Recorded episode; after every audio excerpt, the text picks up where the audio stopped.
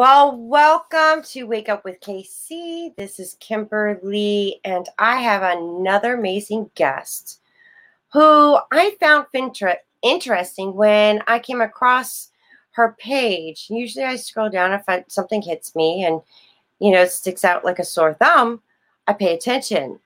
And she's not only a songwriter, she's a podcaster and she created her own music publishing company and she's a relationship coach too. So I was curious about how she intertwines, you know, music therapy and being a relationship coach as well. So please welcome Kiana Mitchell. Hello, everybody. How are you? It is great for you to be here today. And, you know, Kiana, share with us a little bit of how your journey began with music and therapy and being a relationship coach. Okay, well, that is a long story, but I'm going to try to condense it as much as possible and just give you the highlights. Um, music for me has always been something that I loved. Ever since I was a little kid, I remember listening to music. There were times when I didn't like the music that I was listening to, but in listening to that music, it made me realize that I had the ability to sing and that I could understand what they were saying. And I remember I was listening to a song as a kid and I was just singing along and I realized, hey, you can kind of imitate how their voice sounds. And it was like a aha moment because up until then I just thought everybody could do that. So I would just be running around the house singing. But it was at that moment when I realized I could imitate the person's voice on the record player. And so I was like, oh, okay. And I think I was like six because it was something that was just it just hit me. And then after that, I just started to sing as much as I could. And as I grew up, singing was what I always did. My mom would literally kick me out the bathroom because I would literally just be in the bathroom all day during the summer practicing singing and singing and trying to write songs and everything. So that is what I always did. And as I graduated, my thinking was, I'm going to be a singer. I don't need college. But my mom did not agree with that. And she's like, Kiana, listen. She's like, you have two choices you can go to college or you can do whatever it is you want to do, but you have to work and pay the bills. And at that time, I realized that, you know, working at McDonald's was not going to let me pay the bills on my own. So I went to college because if I went to college, I didn't have to pay rent or help out with bills. So that is what propelled me to go to college. And once I got there, I really liked it. And I started off with criminal, with speech pathology, to be honest. And I realized that that was not the thing for me. And I wanted to do speech, not because I loved it, but because you can make money doing it. And at that time, I was just going for the money. But then after I was in it for a couple years, I was like, this is not it. So I switched to criminal justice because I realized that I just need a degree and then I can get a master's in whatever I wanted to get a master's in. So I went to criminal justice and I graduated. I moved after I graduated to um, Alabama. I ended up getting married, having kids. But I did go back and I got a master's in counseling and psychology. And I loved it. For me, it was a lot of fun learning about why people did things because it's easy to see people do things and make your judgments and your assessments. But it's fun to find out why. What propels them to make this decision over this decision? Why would somebody do this instead of doing that? Because sometimes we can see what people should do, but they don't do what we think they should do. And it's just fun for me to see, okay, why did you do that? So I realized a lot of it had to do with childhood trauma, things that happened to people in their past, things they were taught, their perception about different things. And that makes people do what they do. So if you look at it like that, people don't do things just because, oh, I'm just going to do this. Even people who are being mean, they're not being mean just because they just decide, I'm just going to be mean today. They are reacting to something that has happened to them. So as I was going through that process, I had stopped writing songs. I really stopped singing for a while. But then I I just could not get rid of writing songs because my thinking was I'm going to get a PhD, I'm going to do this, I'm going to do that. But even in the midst of all that, music was still dear to my heart. So I remember I was in church one day and the choir was saying. I was like, you know what? I'm going to start saying again. I'm going to join the choir. So I did that, and then I started writing again. So like in 2010, my daughter was my youngest daughter was a year old. I started writing songs like every single day and they were not good. I would sit at the computer, give myself an hour, and I would just write whatever song came to my head. But as I continued to do this every single day, my writing got better. And as I continued to sing and practice my voice, my voice got better. So it's one of those things where it all progressed around the same time. And I got a job working for the state of Alabama as a rehabilitation counselor once I graduated. And rehabilitation counselors, what we do is like we help people with um, disabilities get employment, and we give them a plan of what they need to do to find employment. And we also can help them with school. I realized I like that more so than the counseling side of it because it's like you have a plan. You work on your plan and you can mark things off your list. You can check things off. So that's when I realized that even though I love counseling, I like to know why. I also like to have plans and I also like to make progress and go toward a certain goal. So I did that for eight years. And then one day I was like, you know, I think I want to work with relationship counseling and be a relationship coach. And at that time, I was writing love songs and I was podcasting. And I just decided to put it all together because I know for me, I remember things very well when I can relate it to a song.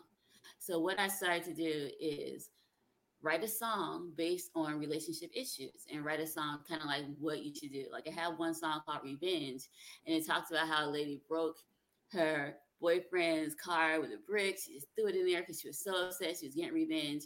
But and near the end of the song, I'm like, revenge is not always the best thing. So you would stop and think, like, okay, so she did this, you feel her emotions, like she was upset, but then you're just like, well, revenge isn't always a good thing. And I did that because I want people to know that it's okay to feel your emotions. It's okay to be angry. It's okay to be upset. But at some point, you have to sit back and after you feel these emotions, don't act on them and think, okay, now what should I do from here? So that is how the whole music therapy thing started. Now, as far as the podcasting is concerned, and I put those two together, I started podcasting five years ago. My first podcast was called The Written by Podcast. And my own thinking was just like, I'm going to get my music out there. I'm going to write songs and tell why I wrote them.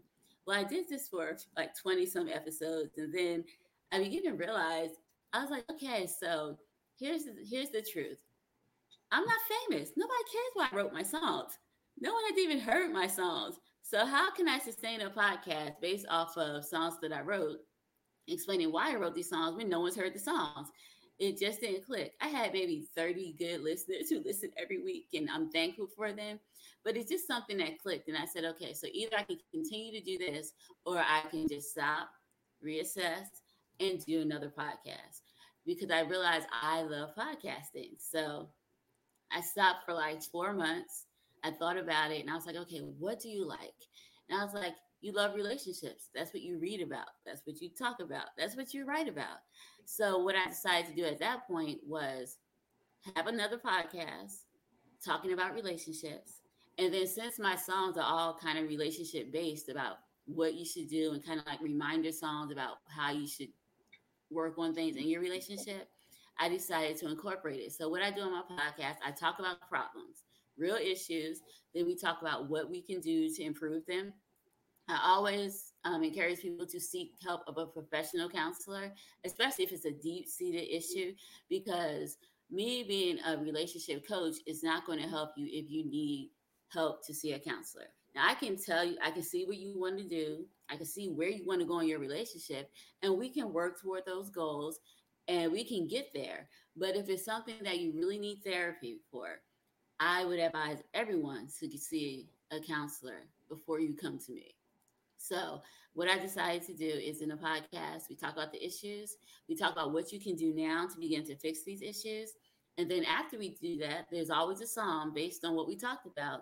And I write all songs, but it's an original song talking about kind of reminding you about what's happening. And it's mostly in a story form, like, okay, so this person did this and this is how it worked out.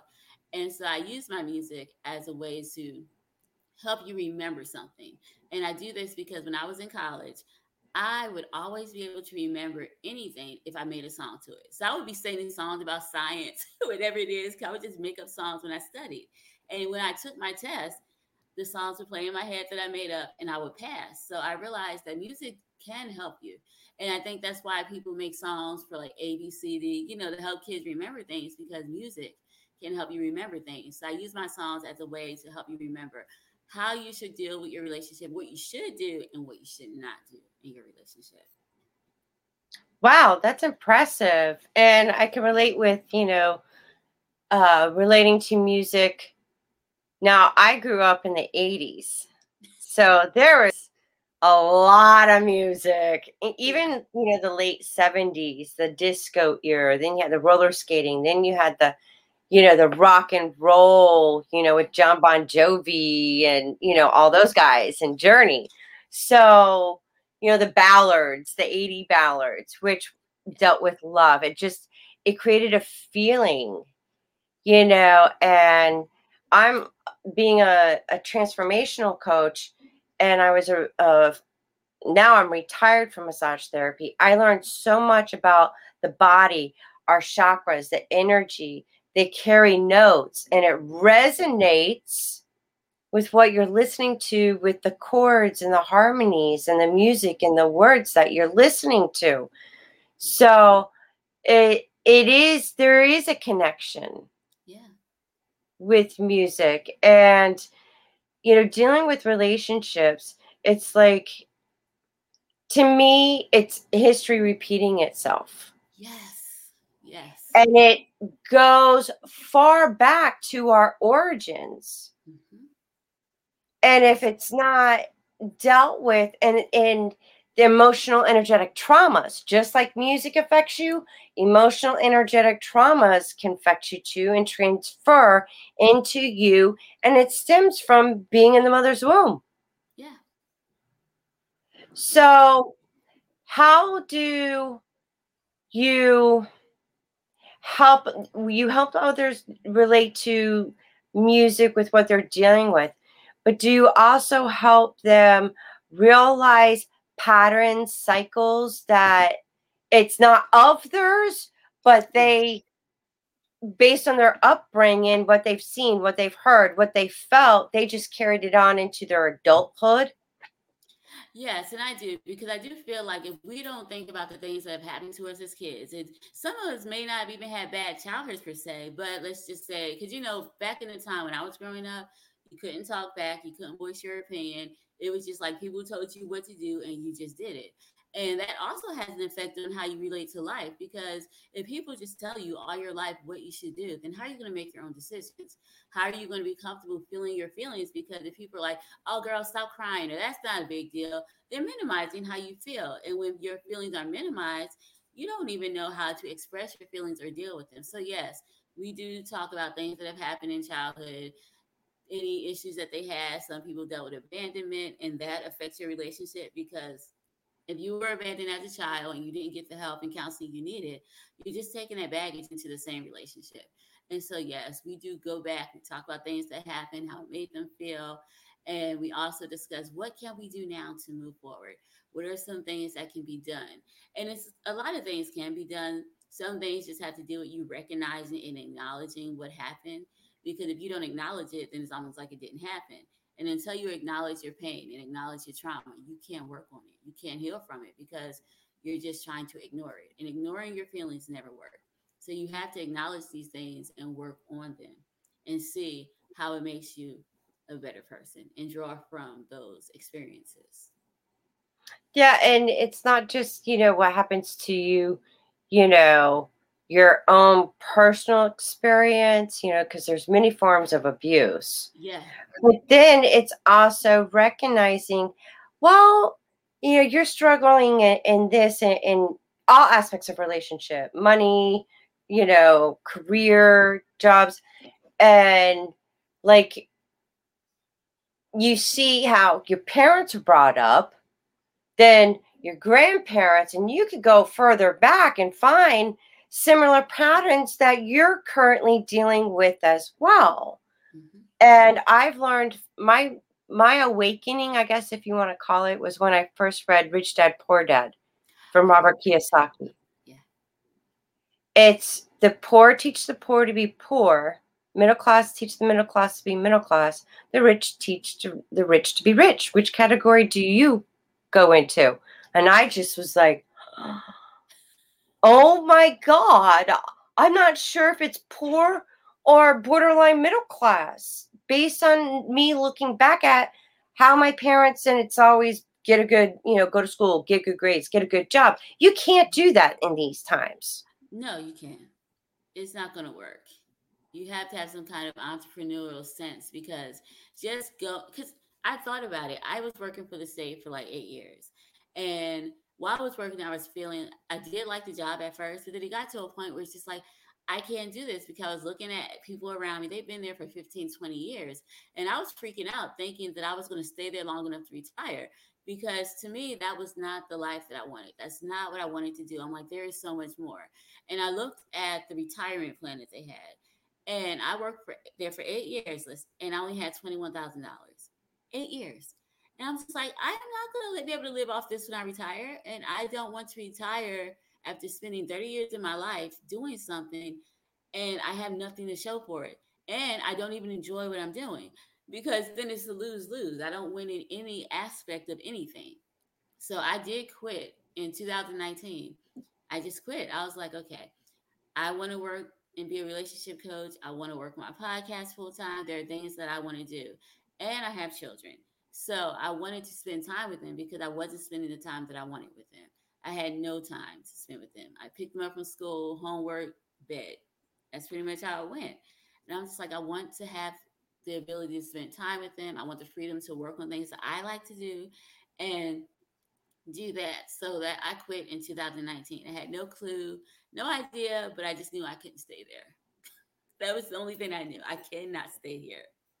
So, so it, it's fascinating because do you agree that that is one of the major problems with Americans today?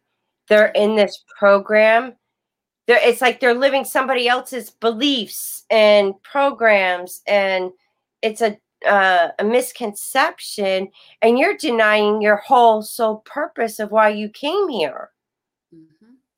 No it's true because a lot of people like one of the biggest regrets that people have when they're on their deathbed and before they die is that they never did what they wanted to do and i was like i don't want that regret you know when it's time for me to go i want to be like well, I did what I wanted to do. And yes, sometimes it'll work out, sometimes it won't, but you'll never know if you don't try. You can't just sit there and be like, I want this, but you don't reach for it or try for it. You've got to do something. And it's not going to be easy because it hasn't been easy for me setting up my practice or anything. And I work hard. Sometimes I see a payoff, sometimes I don't. Would I trade it to go back to my other job? I wouldn't because I'm doing what I love to do. And anything in life is going to be hard. I was working hard for somebody else. I need to work hard for me. And I just view it that way. During your journey, when you decided to quit, and then like, I'm going to do what I love to do, did you feel uh, like this transformation uh, rising and birthing from you? Like, you were so like, this no longer works. This this nine to five job working for somebody else who controls my time, controls my paycheck, controls when I can take off. Like there's got to be more than life than just this. Yeah, and I was feeling that too. And once I did it, it's like when I I have been thinking about it for a long time. Like I thought about it year three of the job. I just didn't do it because I was trying to figure it out.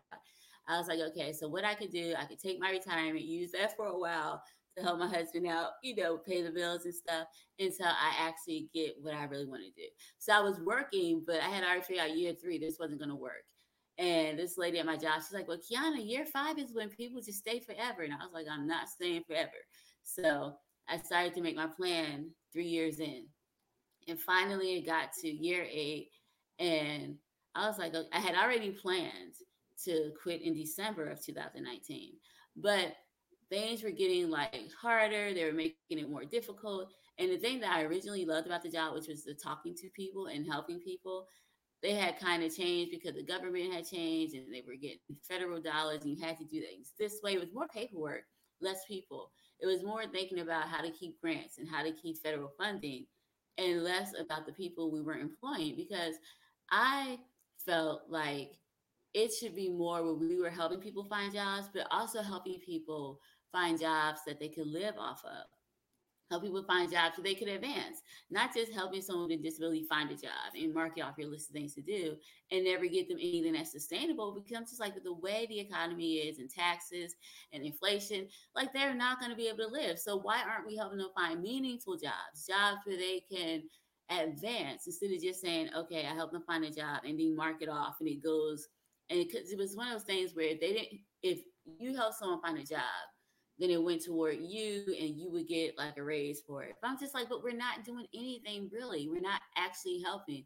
These people are not finding jobs where they can live off of. They're living with parents, but what if they wanted to move out? Like they need to have a quality of life. And It wasn't like that. It was just all on the numbers. And I and, just couldn't do it anymore. And that is amazing that you just said that because of this, you know, the bill that's been, you know, $15 an hour Mm-hmm. And I even question, like, who can make it off of today with the cost of living with fifteen dollars an hour? It's not. It there. There's no balance here, you know. And what about the people that have been making fifteen dollars an hour already for several years that hasn't gotten a raise? Right. And there's people that are working two or three jobs and then with the pandemic and everything there's this you know one party is like oh they're not they're making more money getting all the benefits instead of going to work. Well this is the most money they've ever made based on their minimum wage job. What would you do? No i feel you on that because it's one of those it's like it's easy for people to talk and i have a sister who feels that way. I don't feel that way. I'm just like people deserve to have a living. They deserve to be comfortable. They deserve to be able to go to the store and buy groceries and not have to worry about do I have enough money or let me buy this. Like people deserve just basic. They deserve to live. And it's not living if you're working two or three jobs because in the end it's not good for your health. You're not getting adequate sleep. You're not getting proper diet. You're making yourself sick. And if you're working that many jobs, I'm sure they don't have health care. So you're just killing yourself mm-hmm. to survive. And you shouldn't have to die to live. That shouldn't be how it works because you're taking time off of your life span by working all these jobs and not taking care of yourself. And so I agree. I'm just like, well, you need they need to figure out what we need to do to help people stay in one job work one job and not have to work two or three if they're complaining so much about people wanting to stay home and take advantage of the benefits that they currently have you know, then we need to figure out how to help people be able to live a decent life because this is not the American dream. This is not the dream. No. You can't this to anybody. This is not a dream. this is like survival of the fittest. That's what it is. So wouldn't you agree that it's like a old broken system? Yeah. From programs from way back what 40s and 50s? Yes, so long ago, and nothing's changed. And I'm like, really? I'm just like, wow, like, where's your mindset at? Yeah, you know? I, I've been reading this book. I read it before when I was younger, but I'm reading it. I read it again called Who Moved My Cheese? And it talks about how we have mindsets and we are stuck in them. And for a while things may be good. It's like the cheese is there, but then the cheese is moved or is put somewhere else. Instead of going to look and expand, like what should we do? Instead of changing with time and changing the things that are going on, we sit in that same area and we're just like, well, who moved my cheese? Things were so much better back then. And you're just like, no, but we got to move. We have to do different things. And I think the government does that. I think we as individuals are afraid of change. And sometimes we don't take the necessary changes or make the necessary changes that we need to make at a time when we need to make them to move forward instead of just staying where we are. I think change can be scary, and that's probably why people are not making it and it's not even being implemented in government. Because even when I look at Congress and the laws they're making, I'm just like, okay, it might help. I don't think this is really going to help anyone. I think we need to come outside of the box, think outside the box, and do something different. Because what we're doing now and what we've always done is not working. And those cycles you talk about, it's true. It's like we, if you notice, we go through the same cycles every single time. So one cycle, the movement may be toward, okay, people need more help, so there'll be more benefits. And then the next cycle will be like, people have too much help, so they'll take away benefits. And it just goes in a circle, and we don't progress, we don't move forward because we're just spinning our wheels, going in circles, doing the same thing all the time. To me, it's like history repeating itself, different time period. And, and, and it's amazing to me, like, you guys don't see this? Like, there's documentaries. Look in your research on history. It's mind blowing of how I can look now mm-hmm. and see it like a movie screen from our beginning to where we're at now. I'm like, wow, we just keep replaying it. and when are we going to wake up from it? That was true. I was telling my husband the other day the same pandemic that happened in 1918. If you look at the things that they did, we did those exact same things. When they yes. were talking about people who were complaining about masks, I was like, oh my God, they did that 100 years ago? Yes. Like, we were doing the same thing. It's like the same thing, the same protest, everything. I was just like, how? Like you would think we would have changed by then. That was hundred years ago, and now we have more technology, more knowledge, more science, and we are doing the same thing that they did hundred years ago without fail. Energy, emotional, energetic traumas that keep passing down to us, and then we pass it down to our kids, not even consciously knowing it. That's why I started my podcast to say, hey, you need to look back at history because this is we're we're we're going to keep repeating this until we wake up from it and then make a conscious decision by our ancestor did not know better. Mm-hmm. And own up to the responsibility that we're one big family and we got to take responsibility. Now, how can we solve this? How can we make it better? And I know music has a key part in this because you sending frequencies out, good, you know, positive, negative, that keeps repeating itself as well. Would you agree? I do agree. And I notice that music has like a bonding, bringing together effect that it can have on people because my daughters and I, okay, I have the music that I like. They're teenagers. I have a 15 year old, 14 year old, and a 12 year old. So they all have their different types of music. But whenever we're riding in a car, we listen to each other's music sometimes. But the thing that keeps that bonds us together is music. We'll listen to each other's music, we'll comment on it, and it gives me insight into who my kids really are based on what they listen to, kind of what they like. And the thing that we all can listen to, and there's always this thing we can listen to. So sometimes we'll listen to Hamilton. That's something we all love. We can all listen to the Hamilton soundtrack. We'll listen to Michael Jackson. It's something we all can listen to. Or sometimes we'll give each other a day in the car. Okay, you listen to your music, you listen to yours. But music is a thing that I've noticed, especially during the pandemic, since we've had so much time together. It has been a bonding experience for myself and my kids. And I know if it can have that effect on us, four different people, different age groups, different generations, but we can come together on this. I know that if we would all use music and bond with each other and recognize and accept people for who they are and appreciate the differences instead of always talking about it and making it seem like a negative thing, I think we'd be better off. I honestly do. I agree with you too. And, you know, it's like, and then you got the, you know, the racism and the hatred yeah. that is being out there with the music and the anger. Like you can feel that when you're listening and hearing, even from the chords, because music creates the emotion.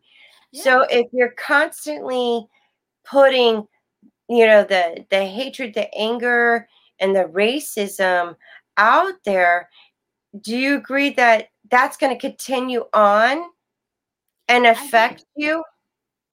I do. And let me just say, it's one of those things where I never really, I knew racism existed, but I never really paid attention to it because, believe it or not, I grew up in South Carolina. I was born in New Jersey, but when I was 10, my parents moved to South Carolina. So I kind of grew up in the South. And I don't recall, I don't, I didn't experience that. And I, it was shocking because the South is where you expect to experience and see a whole bunch of racism. But I didn't experience that personally in South Carolina. I didn't experience that.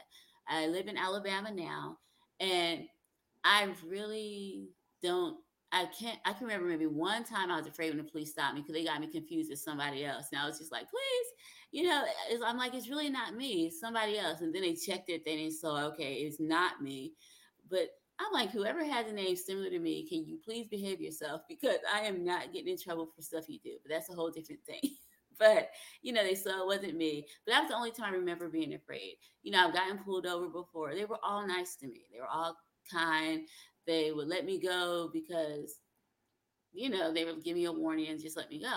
So I haven't experienced racism in that way or any police brutality. But I'm not going to sit here and say it doesn't happen because I have seen it happen to other people. But the thing that got me like throughout, I guess because we had a whole bunch of time inside of our homes and watching TV, you know, I, I was able to see how this stuff was playing out. And it did affect me. It made me like frustrated. Like, why are we in 2020 and we're still going through the same thing? And I was frustrated because I'm African American and I'm female because I don't feel like women are, you know, I don't think women are equal either. People don't treat us the same. We have to work twice as hard. So I'm like, okay, I get it from both ends. I'm a woman, which I'm very proud to be. I'm African American, I'm proud to be. But you know, it's one of those things where you just feel like so much pressure and stuff. And I was getting frustrated. So what I did was I just turned off the television. I was like, okay, I don't know how to process this right now, but I'm not going to watch anymore. So I turned off my TV and I would listen to music and I just write about how I was feeling. And for me, writing is therapeutic. So I just write about how I was feeling and everything. And then, you know, it helped me a lot. And then once I was able to think and process and like, okay, so what we need, you know, because I'm a solutions oriented kind of person. I don't just like to see problems and not know what I'm going to do to fix it. And if what I can't do is a good thing, then I'm not trying to do it. So I came up with this thing. I was like, okay, so what I need to do is just be involved. I need to vote in everything that we have in my area, whether it is for something local, because before I would only vote for presidential elections. But it made me realize I need to vote midterm elections. I need to vote in my local government. I need to be more active. So that's where it led me. It led me to be more active because I realized that things are not going to change unless more people who are like minded come together and get involved in government and vote and attend hearings and attend all these little things because it starts locally. We can't expect to jump to the White House immediately. Uh-huh. We can't expect to go from zero to 100 it takes time. But if you start off with your local government and then you move on to state and then move on like that, then you can have an impact. And I'm like, if all of us would just get together and be more involved, it doesn't even take us doing all the things you would think. It just takes you being involved in your community, being involved in your local government, going to these local things, and it would help a lot. So that's what it helped me to realize. But I do see how music because I don't even listen to any type of music that is hateful in any way. So it's like I don't care where it's coming from. I'm not trying to feel that because for me, being that having hate in me is exhausting because you have to hate people. Then it takes energy to be angry, and it takes up more energy to be angry than it does to be happy, and it takes mm-hmm. more energy. So I'm not trying to get all that energy and just throw it out there. I think, and it's not good for your health. I tell everyone, when you choose to hate people, it's like drinking poison, trying to kill somebody else. You're just making yourself sick because our body wasn't meant to be that way, especially in a long time, continual year after year after year kind of thing. You are killing yourself. So, no, I agree. That's why I listen to peaceful music, things that don't involve hate, even when it comes to social media. Anybody who want to put anything hateful out there, I just unfriend. Come like I'm not trying to do that that's just not where I'm coming from. Right. And um, you know, speaking of the, you know, everybody coming together to, you know, for in the local government and everything, it also is do your research yeah. on these candidates. Don't just go by what they say and promise. What is their credentials? What have they done to contribute to the community. Yeah. And it's you can no longer just because you're Republican and, and and you believe the Republican side or you believe the Democratic side. go to the candidates on those si- sides and what have they accomplished? Where are their credentials at? And not because, oh, well, go Republican all the way because it's Republican, or go Democrat all the way because it's Democrat. And do you think that's another program that's yeah. been taught down to where, and now we're seeing a huge shift with the young adults now? They're like, we're tired of this. We're going, you know, and they go, they want a better planet, they want better things to happen. So they're going to go to the ones that are showing that. I agree because I feel where they're coming from. I do. I know back in the day, I used to be Democrat and Republican, but I found myself not really identifying with either sides, to be honest. It's like I don't Me identify too. with the Republicans. I understand the Democrats and I kind of see where they're coming from, but they don't really express like me. They I, they don't really identify with me because I personally believe everybody should have the right to be married. I don't care. You know, I'm not big on, oh, well, these people shouldn't get married because they may be homosexual. Like, so what? How is that affecting us? Like, why can't they have that right? It is a right that they should have because I feel like we are trying to take away people's rights just because it doesn't go, it's not in line with what we think or we believe. I'm just like, beliefs should have nothing to do with it. This is a human, this is a person. They should have a right to do things that you have a right to do. Like, why would you take that away from someone just because you don't believe in it? And so I see myself sometimes pulling more with progressives because I'm just like, I want to, I don't want the planet to go down in flames. You know, I think we should right. work on emissions and all these things. And I do think that people should have a right to do what they want to do. And if they feel like they were born in the wrong body, they should change if that's what they want to do. No one is forcing you to do any of these things. Like, why are we so caught up with trying to make people stay in line with what we believe? Are we afraid that if people change, it's going to affect how we view ourselves? Like, I don't understand why it's such a big deal. I believe people should have equal rights. I believe people should be allowed to do whatever they want to do as long as it's not killing somebody or hurting somebody, you know. Right. I, as long as you're not causing any harm exactly. to anybody else and it's a win-win for all. It is. That's my thing is if you can create okay, here's the problem, here's the issue. Now what's the solution to where it's a win-win for all because then things like open up and just flow easier. Mm-hmm. And it just it it that's like miracles happen when that happens. It does.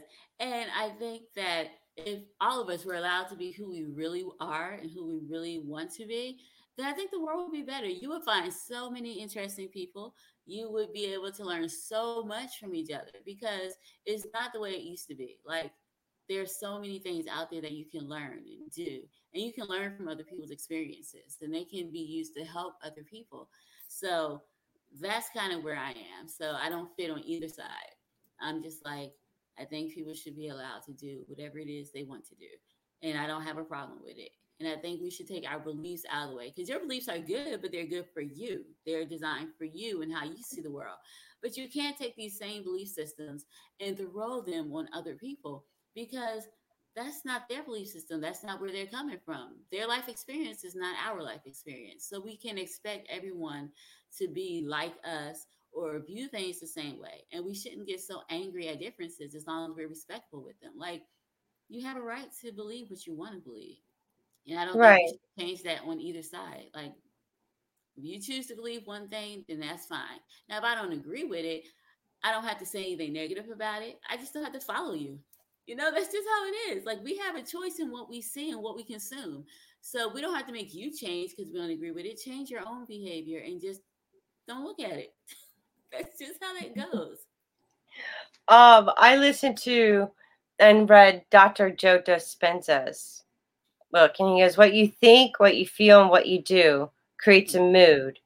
And if you had a trauma and you think about it, if you relive the emotion, the energy, and you keep talking about it and whatnot repetitiously, it goes from a mood to a personality, and your personality creates your reality.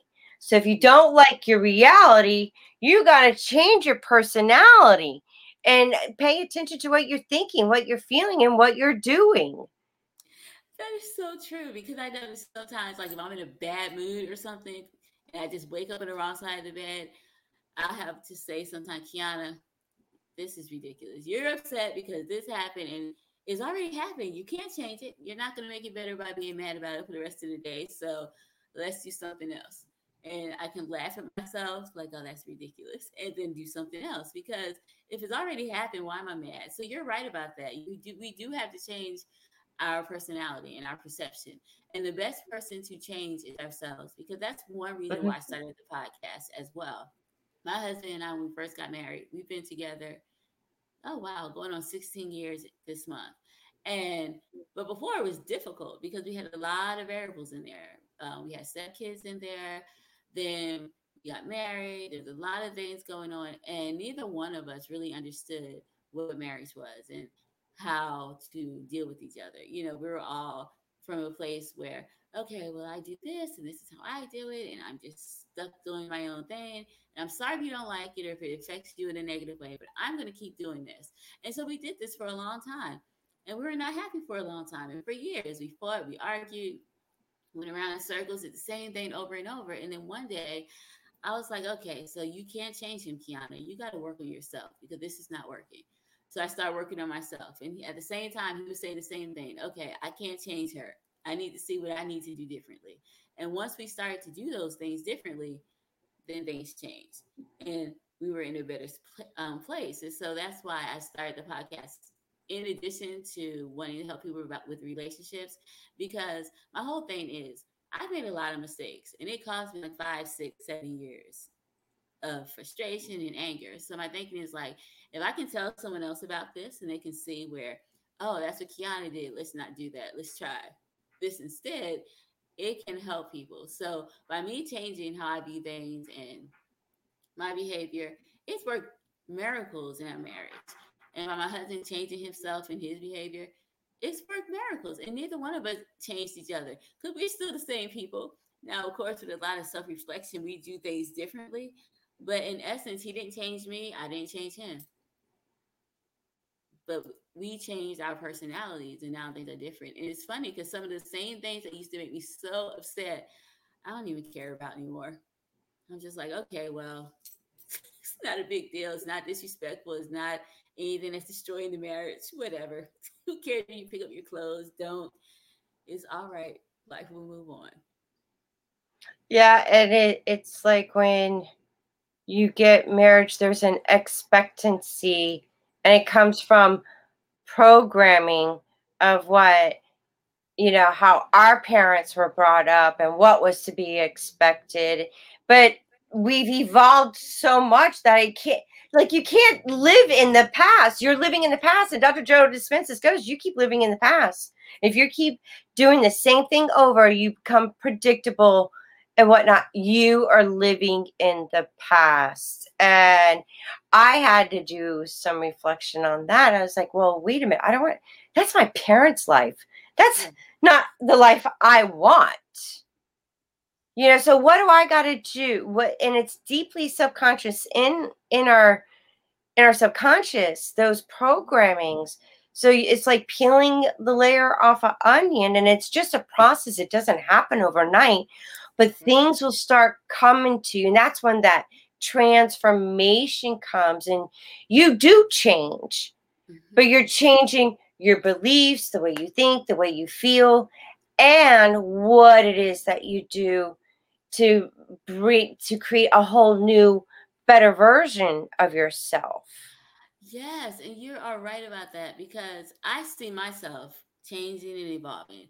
And I see so much transformation has happened for me throughout this whole pandemic. Like I used to be someone who felt like, oh, I always had to go to church. I always had to do this, this, that, and the other. And throughout this time, I'm just like, okay, well, that's not true. That's not how it's, you know, that's not how it is. I'm like, you can still have relationship with God and not go to church and not have any particular religion. Because who's to say that God and religion are the same thing? Who says that? Like, why would, why do we just assume that God and religion are the same? Why do we assume that we don't go to church, you're not a Christian or you don't believe in God? Like, who told us these things? And why are we still doing these things? And that is why I did my other podcast, Finding God. I'm just like, we have all been told a lie. Like this is a myth. Like God and church don't go together, and God and religion doesn't go together. Like you don't, you can reject church and you can reject religion, but you can still have God. Like why do we feel that we have to have these things together in order to have a relationship with Him? So that's what my other podcast is about because I begin to think about these things like these are just things that people have told us. These are just things that we are assuming. Where's the truth and the validity to any of these things? Like, there is. I girl, you just like I was wondering, like, how to get talk about your conception on your belief on God and whatnot. I'm like right up there. Who? Oh, this Bible is the Word of God. Well, who said so? And if you read it, it's like now there are some things I do believe God said, but then there's a lot of things that people try to throw on you when you read them. You're like, this is a letter that was written to somebody else. So this is their perception of what was happening in that time, but it's not what you should necessarily do. Because I'm just going to be honest. I remember as a kid, people are like, well, Kiana, you got to be careful about how you dress, and you got to do this because it says here in the book of, where was it? Timothy or one of those New Testament books. Oh, how the the girl, yeah, the women's faces need to be covered and all that. Yeah, and oh I never believed God. that. I never believed it. I was like, that doesn't make sense. I was like, why would that happen if we're made in God's image? Why are we covering ourselves up? So I always rejected it. But I was reading it the other day. I was like, you know what? I was like, what they t- failed to tell people is that this was his opinion because he said right in there, he said, I believe, I feel. But this is just someone talking in a meeting to a pe- group of people about how he felt. It was never something that God said. It was never anything that was in the Ten Commandments. This is just something that he said in a meeting. So why are we taking this and trying to make it fit, seem like this is law? This is what God says? Because that's not what He says. That's not. No. That's, that's a that's a letter that was written to people and it's okay. It's nice for me to know what he said, but that doesn't mean I have to apply that to my life because that's not what God said. That was a man, a letter, in a meeting. that's it. That's just one of them. But if you really go back in history and understand the timelines and the periods that were going yeah. on and who was not just kings, but they're also called lords as well. So there, and there were more than one gods back in those times because in history in the cuneiform writings on these tablets they talk about these gods that came from the sky mm-hmm. so our whole misconception of who we really are and where we came from is such a lie that I that book I like I can't even like there's some it's been so twisted and converted and just tainted. Yeah, it's been taken out of context big time because I've heard some people use the Bible as ways to manipulate people. I'm like, that's not what it was intended for. That's not no. what you do. I'm just like, but you can't do that. Religion did that though. They took copies of these writings that you see in the Torah, the Quran, and the Christian Bible. They just took that information from these writing on the tablets and deciphered a certain thing. I'm like, okay, we're going to create a story, and this is what we're going to do, and put this together. And it's like contradicting in certain parts as well. And it made me question things like, hold up, wait a second. So I started doing more research. And that's another reason why I started my podcast because I'm going to tell you the truth. You might not like it, but this is history, history and science and spirituality going tangent together.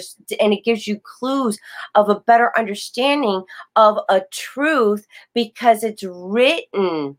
The Bible is not totally what the word of God to me. Oh, it's Holy Spirit filled. Well, I'm Holy Spirit filled. So are you. You know like but it was and i'm like you're not you're not connecting are you you were created in an image of a, a, a divine spirit you are a divine being. You are a spiritual being, a sexual being inside a human being. And we're taught that we're separate from being a spiritual being and being a sexual being is the bad taboo. There's a bad, it's like sex is bad. You can only do it when you're married and all this other stuff. I'm like, no. That is one of the biggest gifts that we have. No, I agree with you. And I do think that, because I do well, for me, I do think that the Bible was inspired, but I just think people have taken it out of context. Because if you read it, you can use it for anything. You, white supremacists can read it and be like, okay, so this means you should be a slave because it says in this book that this, this, this, that, and the other. But they're not looking at the time frame. They're not reading what was before it or below it. People can say all kind of things that they want because it's a big book. Like you can literally open it and find whatever it is you're trying to support. But I don't think that people are reading it the right way. And I think people are taking stuff, just using it. And I do think that religion has really tainted it because I do feel that in order for them to control people and to get money from people and do all these things, they're going to tell you, well, if you don't pay tithe, you're going to be poor. Well, what if you're poor already and you're paying tithe? Like, hello. What's that going to do? I just think Thank they you. use it to get money from people. I think they use it to scare people into submission and tell them, well, you're going to go to hell if you don't do this you know, to me, that's just how I see it. And so when I tell my kids when we read the Bible and when we have our devotions, I'm like, listen, God loves you. And no matter what you do, you can never do anything that's going to make him love you less. And I'm like, I don't care what people want to tell you. I don't care what people want to say. Because I think our perception of God is wrong too, because we view him as yes. a hateful person who's going to throw you into hell for anything that you do. That's not true. Because if you just read what Jesus did and just read what he did and about his life, he wasn't like that. He told people, go and sin no more. And he asked people who were trying to stone the lady who was caught in adultery, and he was just like, Well, where are your accusers? And he it was just like, Well, you sin too, so why, why are you doing this? So he wasn't like that. And I think that we have it wrong lying to people about they're going to hell for every little offense instead of talking about forgiveness and grace, because that's what he was about. And I just think we are wrong with that. So, well, is- honestly, I how can God create Himself through us to turn around and damn us to hell? Because you know it, that did not resonate with me. And here's here's the understanding that I finally got through my own journey is I am a god. I'm just a female version. So, okay, let's call it a goddess.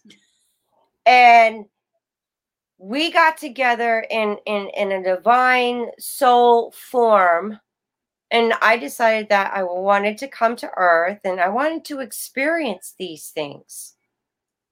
So i come here to earth i go through all these experiences and then i'm thinking well why did i want to go through these experiences so i'm having a conversation with my higher self this divine being that's in me. He goes just to experience it. I get to experience myself through you. If we don't like the experience, we could change it. That's it. When I got that and that made sense, I'm like, okay, so what do you want to do today? What do we want to create today? You know? And it's that to me is the true meaning of the essence of God that I know. Right. There is no good, there's no evil. There's just experiences that you could choose to co- to continue to participate or change it if you don't like it. And he's like, I why would I create myself and have life experience through you to put myself through a hell when there is no such thing? You create your own hell. You create your own heaven. You are creators. That was the beauty of why everything exists the way it does and continues to exist. It's constantly creating itself in so many ways and in so many forms, and even in human beings. And there's other beings out there. We've been taught that we're so small. And that love is conditional through religion and even in our own upbringing. Yeah, and that's not true. Like love, as far as I think, like when it comes to religion, I would like I say, I tell my kids, God loves me no matter what. So if you, I don't care what people think. You know, people can think what they want to think. And I'm like, even when I'm doing something I should not be doing, God still loves me because He understands that I'm trying. He knows your heart. So my intent is not to be a jerk. It just comes off that way because sometimes that's who I am. You know, God's just like, okay, well, it's her heart. She wasn't trying to be mean. She wasn't trying to do this. And I just think religion have us feeling like we have to do all of this ourselves. We have to feel like, oh, I've got to be perfect. I got to do this. I got it. It's like you don't. You don't. You can have a relationship with God and you don't have to be perfect. You don't have to do everything the right way. Because sometimes I don't think that we are capable of doing things the right way. Because I get upset, I'm just going to tell you, I can sit down and hold it in forever, but it's not healthy for me. Now, of course, I do oh. need to find a constructive way to voice my frustration, and be able to talk about it, because I don't think blowing up at people for anything is the way to go. But what I'm saying is that sometimes if that does occur, it doesn't mean that oh, you sinned or God hates you or anything. No, He still loves you. You just need to find a different way to do that. And for me, I know prayer helps me. And I'm like, God, I'm sorry. You know, this person made me frustrated or whatever. But I'm saying that not because I think he's mad at me, because he's not. It's just that I talk to him that way. And I also think that because I do believe in God, but I'm not going to sit here. I have friends who are atheists. I have friends who don't believe in him. And for me, it's fine because I believe in him, but it doesn't mean that you have to. And if you don't, it doesn't mean you're a bad person. It doesn't mean anything negative toward anyone else. It's just like we all have different beliefs. And I just think we should be allowed to believe what we believe. And we should be allowed to express that in a forum where it's understanding, like learning from this person and you're learning from here. Like I have a friend, he's an atheist.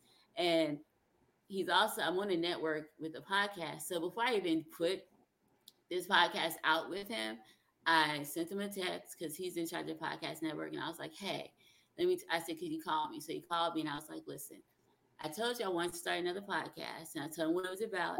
I was like, "I know you don't believe in God or anything, so I don't want to put anything out there that you may not believe in. Would it be okay if I kept this on your network, and if it's not, there's no hard feelings. I understand because this is your belief." He's like, no, Kiana, it's good. It's good. He's like, we're fine. He said, I have things on my podcast I don't believe on the network I don't believe with. He's like, it's just a forum. I was like, okay, well, if you're good with that, then you're good with it. And I did that because I don't feel I'm not that Christian. I'm not that pushy Christian that some people are. You know, I am not going to be like, well, this is what I believe, and it should be on the podcast. I have a right. No, I don't have a right to impose my views or opinions on other people that's not what I have a right to do. I have a right to believe what I want to believe. But if I know someone doesn't believe in that, I think it's rude and I think it is just egocentric for me to say, oh, well, you should believe this. And if you don't, then something wrong. Like, no, it's not. It's like, it's fine. So I only put my podcast on that platform after I had his permission and he said he was okay with it. If he had said otherwise, I would have been fine and I would have put it out somewhere else. I wouldn't have been upset, no hard feelings, because I respect the fact that everyone doesn't believe the same as me. And I respect the fact that the same way I want people to be respectful about what I believe, I feel like I should have to be respectful about what they believe. So I was telling someone the other day, I'm like, I'm the Christian who would be at a pride parade marching for the rights of people who I feel their rights are being taken away. I'm the person who will stand up for people who want abortions. Now, for me, that's not something I would do, but just because it's not something I would do, why can't you do it if that's what you choose to do? I don't think I should tell people what to do with their bodies. You know, so mm-hmm. you know, I'm just like, I personally, I'm I will march for anybody. that's just me. I'll march for anybody. I'll stand with anyone. I will be in solidarity with anyone who I feel like is being marginalized or being treated unfairly because that is what I think. If Jesus was here, based on what I've read, I think he would do the same thing. I don't think he would be sitting up there telling people who are gay, oh, well, you can't come here because you're gay. I don't think he would do that. I think he would embrace them. I think he would love them. You know, that's just what I think. And I think if I'm supposed to be someone who represents him, then I need to love people. I can't be hateful. And it just bothers me what I've seen this past year with religious people being hateful.